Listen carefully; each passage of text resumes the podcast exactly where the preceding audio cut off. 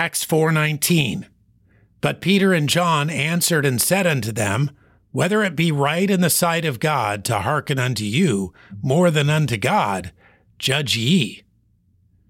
The world will always attempt to silence the gospel. These men were demanding that Peter and John sin. Our culture sometimes requires the same of us. No matter what they judge, we must commit to obedience.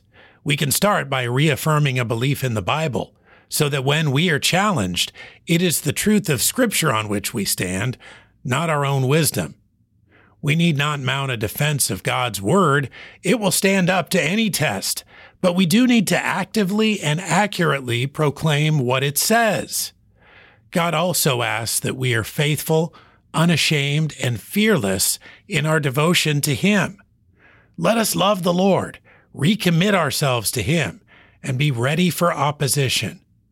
While the truth will have no difficulty standing firm in that day, we often will. It is our job to ask God for help and follow examples like these.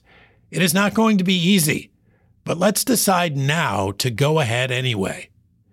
Acts 4:19 But Peter and John answered and said unto them, Whether it be right in the sight of God to hearken unto you more than unto God, judge ye.